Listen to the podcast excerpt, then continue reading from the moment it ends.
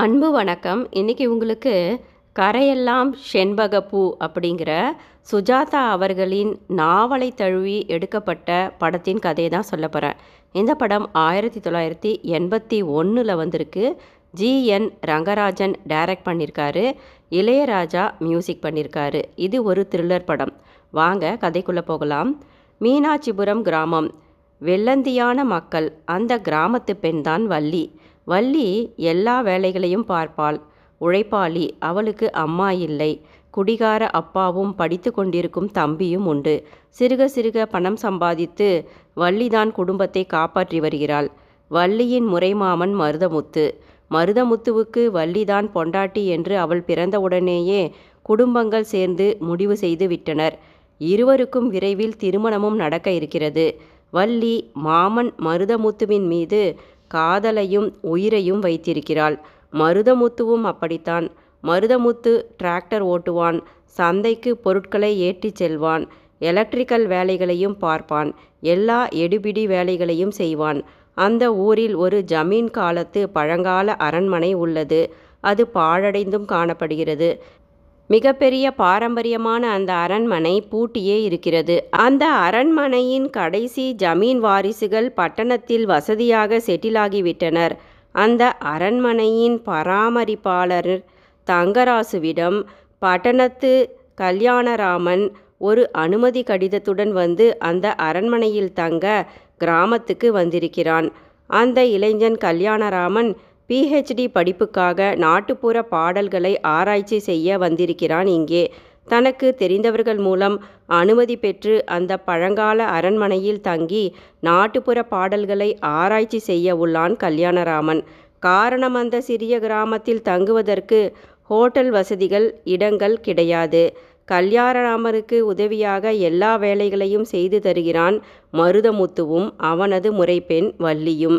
இரவு அந்த அரண்மனையில் மேல் தளத்தில் தினமும் யாரோ ஓடுவது போன்ற சத்தம் கேட்டுக்கொண்டிருக்கிறது.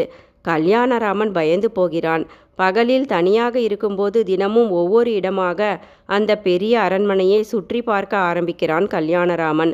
அந்த ஊரைச் சேர்ந்த ஒரு வயதான திருட்டு பாட்டியை சந்திக்கிறான் கல்யாணராமன். அந்த திருட்டு பாட்டி நன்றாக பாடுவார். சின்ன சின்ன பொருட்களை அந்த பாட்டி அவரை அறியாமலேயே திருடும் பழக்கம் அவருக்கு இருக்கிறது. அந்த பாட்டியை அழைத்து நாட்டுப்புற பாடல்களை பாட சொல்லி தனது டேப்ரிகார்டரில் பதிவு செய்து வைத்துக்கொள்கிறான் கல்யாணராமன். பாட்டியிடம் அந்த அரண்மனையின் கடைசி வாரிசு ஜமீன்தாரை பற்றி விசாரிக்க ஆரம்பிக்கிறான் கல்யாணராமன். அந்த திருட்டு பாட்டி சொல்கிறாள் இந்த அரண்மனையில் வசித்த ஜமீன்தார் சரியான பொம்பளை பொறுக்கியா இருந்தான். ஜமீன்தாரிடம் வேலை செய்து வந்த என்னிடம் கூட தவறாக நடக்க பல முறை முயற்சி செய்திருக்கிறான் அந்த ஜமீன்தார். ஜமீன்தாரின் மனைவியின் பெயர் ரத்னாவதி.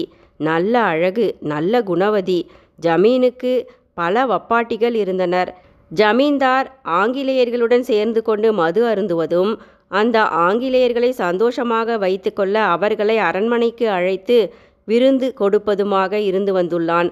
ரத்னாவதியின் நகைகளையும் அவர்களுக்கு அடிக்கடி பரிசாக வழங்கி வந்துள்ளான் ஜமீன்தார். ரத்னாவதி ஏகப்பட்ட குடும்ப பாரம்பரியமான நகைகளை வைத்திருந்தாள். அந்த நகைகளை கணவரிடமிருந்து பாதுகாக்க ரத்னாவதி ரொம்பவுமே கஷ்டப்பட்டு வந்தாளாம். ஒரு சண்டையில் நகைகளை தராத மனைவியை கழுத்தை நெரித்து ஜமீன்தாரே கொன்று விட்டாராம். ரத்னாவதி பிறகு தற்கொலை செய்து கொண்டு விட்டதாக நாடகமாடினாராம் என்ற இந்த உண்மையை உடனிருந்து பார்த்த அந்த திருட்டு பாட்டி கல்யாணராமனிடம் சொல்கிறாள். இதை கேட்ட கல்யாணராமனுக்கு ரத்னாவதியின் மீது பரிதாபம் வருகிறது. அப்போது அந்த அரண்மனையின் நேரடி வாரிசான லதா என்கிற ஒரு அழகான ஸ்டைலான பெண் அந்த அரண்மனைக்குள் வருகிறாள். தான் இதுநாள் வரை வெளிநாட்டில் படித்து கொண்டிருந்ததாகவும் பூர்வீக அரண்மனையை பார்க்க இப்போது வந்ததாகவும் சொல்கிறாள் அந்த லதா. லதா அந்த அரண்மனையில் மாடியின் வேறொரு அறையில் தங்க ஆரம்பிக்கிறாள். லதாவுக்கு உதவியாக மருதமுத்துவும் அவளது முறைப்பெண் வள்ளியும் அறையை சுத்தப்படுத்தி கொடுத்தனர். லதா வேலையால் மருதமுத்துவிடம் மிக நெருக்கமாக பழக ஆரம்பிக்கிறாள். சமயத்தில் கல்யாணராமனிடமும் கொஞ்சி குழாவி பேசுவாள். கல்யாணராமன் லதாவிடமிருந்து தள்ளியே இருந்தான். ஆனால் கிராமத்தானான மருதமுத்து லதாவிடம் மயங்கியே விட்டான். லதாவின் பின்னாலேயே சுற்றி வந்தான் மருதமுத்து. லதாவை தனது டிராக்டரில் ஏற்றிக்கொண்டு ஊரை சுற்றி காட்டுகிறான். லதாவுக்கு சைக்கிள் ஓட்டச் சொல்லிக் கொடுக்கிறான்.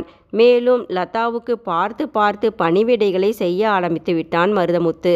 லதாவுக்கு சமைத்தும் தருகிறான். இதை பார்த்து மருதமுத்துவின் முறைப்பெண் வள்ளி மிகவும் வருத்தப்பட்டு முதலில் அழுகிறாள்.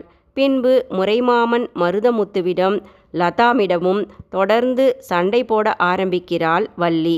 ஒரு சமயத்தில் லதாவுடன் இணைத்து மாமன் மருதமுத்துவை கேவலமாக பேசுகிறாள் வள்ளி.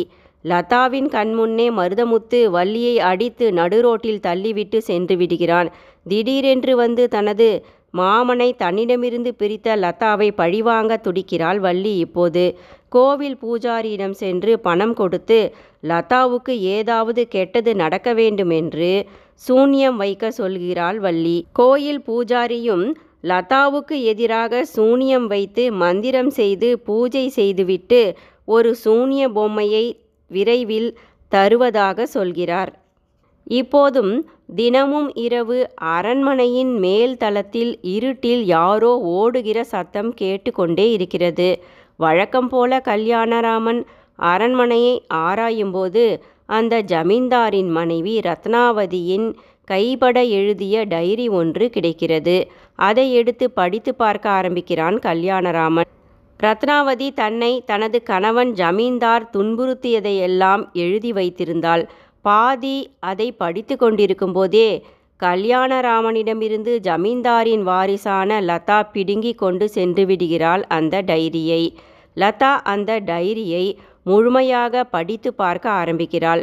ஜமீன்தாரின் மனைவி ரத்னாவதி தனது நகைகளை இந்த அரண்மனையில்தான் யாருக்கும் தெரியாத இடத்தில் பதுக்கி வைத்து உள்ளதாகவும் அந்த இடத்தை இந்த டைரியிலேயே ஒரு குறிப்பினால் தெரிவித்து உள்ளதாகவும் நகையை கைப்பற்றி எடுப்பவர்கள் முழு நகையையும் இந்த மீனாட்சிபுரத்து கிராமத்தின் வளர்ச்சிக்காகவும் முன்னேற்றத்துக்காகவும் மட்டுமே பயன்படுத்த வேண்டுமென்றும் எழுதி வைத்திருந்தாள் ரத்னாவதி.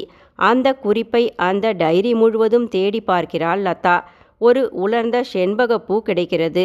அதை குறிப்பாக எடுத்துக்கொண்டு பார்த்தபோது அந்த அரண்மனையின் பின்புறத்து தோட்டத்தில் சுற்றிலும் செண்பகப்பூ மரங்கள் இருந்தது. நடுவில் ஒரு படியுடன் கூடிய பெரிய கிணறும் இருந்தது. ஊர் திருவிழா நடந்து கொண்டிருந்தது அப்போது. அந்த திருவிழாவின் போது மருதமுத்துவை அழைத்து வந்து கிணற்றில் இறங்கி தேட சொல்கிறாள் லதா. மருதமுத்துவும் லதாவின் மீதிருந்த ஆசை மற்றும் அபிமானத்தினால் கிணற்றுக்குள் இறங்கி தேடுகிறான். ஒரு பெரிய பெட்டி ஒன்று கிடைக்கிறது. திறக்காமல் அந்த பெட்டியை அப்படியே கிணற்றின் உள்சுவற்றில் ஒரு பெரிய பொந்தினுள் வைத்துவிட்டு கருங்கல்லால் மூட சொல்கிறாள் லதா. லதாவுக்கு தெரியும் அந்த பெட்டி முழுவதும் நகைகள் இருக்கிறது என்று. ஆனால் ஏதுமறியாத மருதமுத்து அந்த பெட்டியை லதா சொல்லியபடியே கிணற்றின் பொந்தினுள் வைத்துவிட்டு வருகிறான். இதற்கிடையில் திருவிழாவின் போது லதாவும் தனது மாமன் மருதமுத்துவும் தனியாக அரண்மனைக்குள் செல்வதை பார்த்த வள்ளி அவர்களை பின்தொடர்ந்து வருகிறாள். பிறகு மருதமுத்து வெளியேறியவுடன் அரண்மனைக்குள் செல்கிறாள் வள்ளி அப்போது அங்கே லதா கொலை செய்யப்பட்டு இறந்து கிடக்கிறாள். லதாவின் பின்புறம் இருந்து பார்த்த வள்ளி லதா இறந்தது தெரியாமல் பூசாரி கொடுத்த அந்த சூன்யம் வைத்த பொம்மையையும் மந்திரிக்கப்பட்ட ஒரு சிறு கல்லையும் லதாவின் மீது எரிந்துவிட்டு திரும்பி பார்க்காமல் சென்று விடுகிறாள். திருவிழா முடிந்து கல்யாணராமன் அரண்மனைக்கு திரும்பியபோது லதா இறந்து கிடப்பது தெரிகிறது. போலீசார் வருகின்றனர். ஊரெங்கும் ஜமீனின் கடைசி வாரிசு லதா இறந்துவிட்டதாக செய்தி பரவி வருகிறது. பூசாரியிடம் லதாவுக்கு சூனியம் வைத்ததாலும் மந்திரிச்ச சின்ன அந்த கல்லை லதா மீது போட்டதாலும் லதா இறந்துவிட்டதாக நினைத்து கொண்டு அந்த வெள்ளந்தியான வள்ளி பயந்து ஓடுகிறாள். போலீஸ் தன்னை பிடித்துவிடும் என்று ஒளிந்து கொள்ள இடம் தேடி அலைகிறாள். பிறகு அந்த அரண்மனைக்குள் வந்து ஒளிந்து கொள்கிறாள் வள்ளி. லதா இறந்ததும் வள்ளி காணாமல் போனதனால் கொலை பழி வள்ளியின் மீது விழுகிறது. முறைமாமன் மருதமுத்துவுடன் அந்த லதா நெருங்கி பழகியதனால் வள்ளிதான் லதாவை கொன்று இருப்பாள் என்று அனைவரும் சந்தேகப்பட ஆரம்பித்து விட்டனர். பட்டணத்திலுள்ள ஜமீன்தார் வம்சத்து வாரிசுகளுக்கு இங்கு வந்த லதா என்கிற உங்களுடைய வாரிசு கொலை செய்யப்பட்டு இறந்துவிட்டாள் என்ற தந்தியை போலீஸ் அனுப்பி வைக்கின்றனர். அரண்மனைக்குள் ஒளிந்து கொண்டிருந்த வள்ளி பசியினால் அங்கு தங்கியிருக்கும் கல்யாணராமனை வந்து பார்த்து உணவு கேட்கிறாள். கல்யாணராமன் முதலில் வள்ளிக்கு உணவு தருகிறான். அப்போது உடனே போலீசார் கல்யாணராமனை விசாரிக்க அரண்மனைக்குள் மீண்டும் வருகின்றனர். பயந்து போன வள்ளியோ செண்பக மரங்களுக்கு நடுவில் இருக்கும் அந்த படி கிணற்றுக்குள் சென்று ஒளிந்து கொண்டாள். போலீஸ் சென்றவுடன் வள்ளி கிணற்றின் பொந்துக்குள் அவள் கண்டுபிடித்த அந்த பெரிய நகைப்பேட்டியை பற்றி கல்யாணராமரிடம் வந்து சொல்கிறாள். சில நகைகளையும் வள்ளி ஆசையாக அணிந்து கொண்டிருந்தாள். கல்யாணராமன் அவளை திட்டி அந்த நகைகளையெல்லாம் மொத்தமாக இருந்த இடத்திலேயே பெட்டிக்குள் வைக்க சொல்கிறான். நகைப்பெட்டியை வள்ளியும் கல்யாணராமனும் அந்த கிணற்றின் பொந்துக்குள்ளேயே இருந்தபடியே வைத்து விடுகின்றனர். பிறகு வள்ளியை கல்யாணராமன் விசாரித்ததில் வள்ளி மாந்திரீகம் செய்த மந்திரித்த பொம்மையையும் சின்ன மந்திரித்த கல்லையும் மட்டுமே லதாவின் மீது போட்டது புரிகிறது. சூனியம் வைப்பதனால் ஒரு உயிரை யாராலும் கொல்ல முடியாது என்று வள்ளிக்கு எடுத்து புரிய வைக்கிறான் கல்யாணராமன். அப்படியானால் யார் லதாவை கொலை செய்திருக்க கூடுமென்று யோசிக்கிறான் கல்யாணராமன். அதே வேளையில் போலீசாருக்கு ஜமீன் வாரிசுகளிடமிருந்து உடனே பதில் தந்தியும் வந்துவிடுகிறது.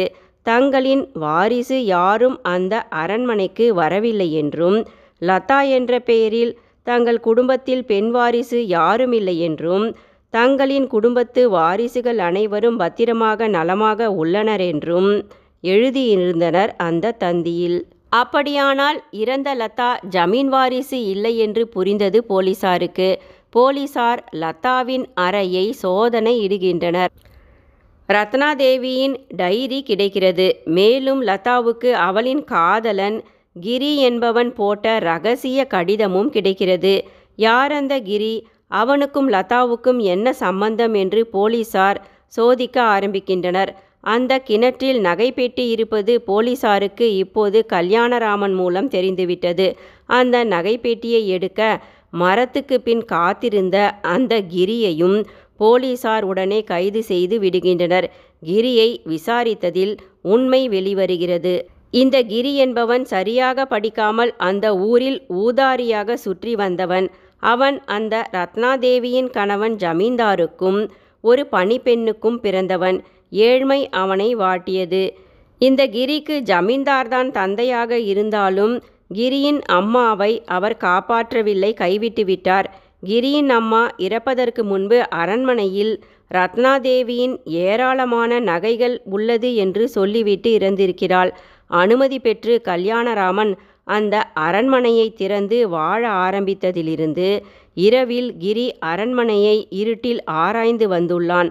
அவனால் நகைப்பெட்டியை கண்டுபிடிக்க முடியவில்லை. எனவே தனது காதலியான லதாவை வாரிசு என்ற போர்வையில் அரண்மனைக்குள் அனுப்பி வைத்தவன் கிரிதான். லதா ஒரு விலைமாதுவும் கூட நகையை கண்டுபிடித்தவுடன் லதா கிரியை ஏமாற்ற நினைத்தாள். கிரியுடன் பேசுவதை தவிர்த்து வந்தாள். சந்தேகப்பட்ட கிரி அரண்மனைக்குள் வந்து நகைப்பெட்டியை கேட்டு லதாவை அடித்து உதைத்து தள்ளுகிறான். தலையில் அடிபட்டு லதா உடனே இறந்துவிட்டாள். அப்போதுதான் வள்ளி லதாவின் மீது மந்திரித்த பொம்மையையும் கல்லையும் போட வருகிறாள். உடனே கிரி தப்பித்து ஓடிவிடுகிறான். அந்த அரண்மனைக்குள்ளேயே நகைப்பெட்டியை எடுக்க கிரி பதுங்கியிருந்தான். வள்ளியும் கல்யாணராமனும் நகைப்பெட்டியை கிணற்றுக்குள் மீண்டும் வைத்ததை பார்த்து கொண்டிருந்த கிரி அங்கேயே சுற்ற ஆரம்பிக்கிறான். அதனால் இப்போது போலீசிலும் அகப்பட்டு கொண்டான். பல ஆண்டுகளுக்கு முன்பு தனது டைரியில் ரத்னாவதி எழுதியது போல மொத்த நகைகளையும் அந்த கிராமத்தின் முன்னேற்றத்துக்கு பயன்படுத்தப்படுவதாக உள்ளது. வள்ளியும் மருதமுத்துவும் இணைந்துவிட்டனர் இப்போது. கல்யாணராமனும் நல்லது செய்த திருப்தியில் தனது ஊருக்கு புறப்படுகிறான். நன்றி.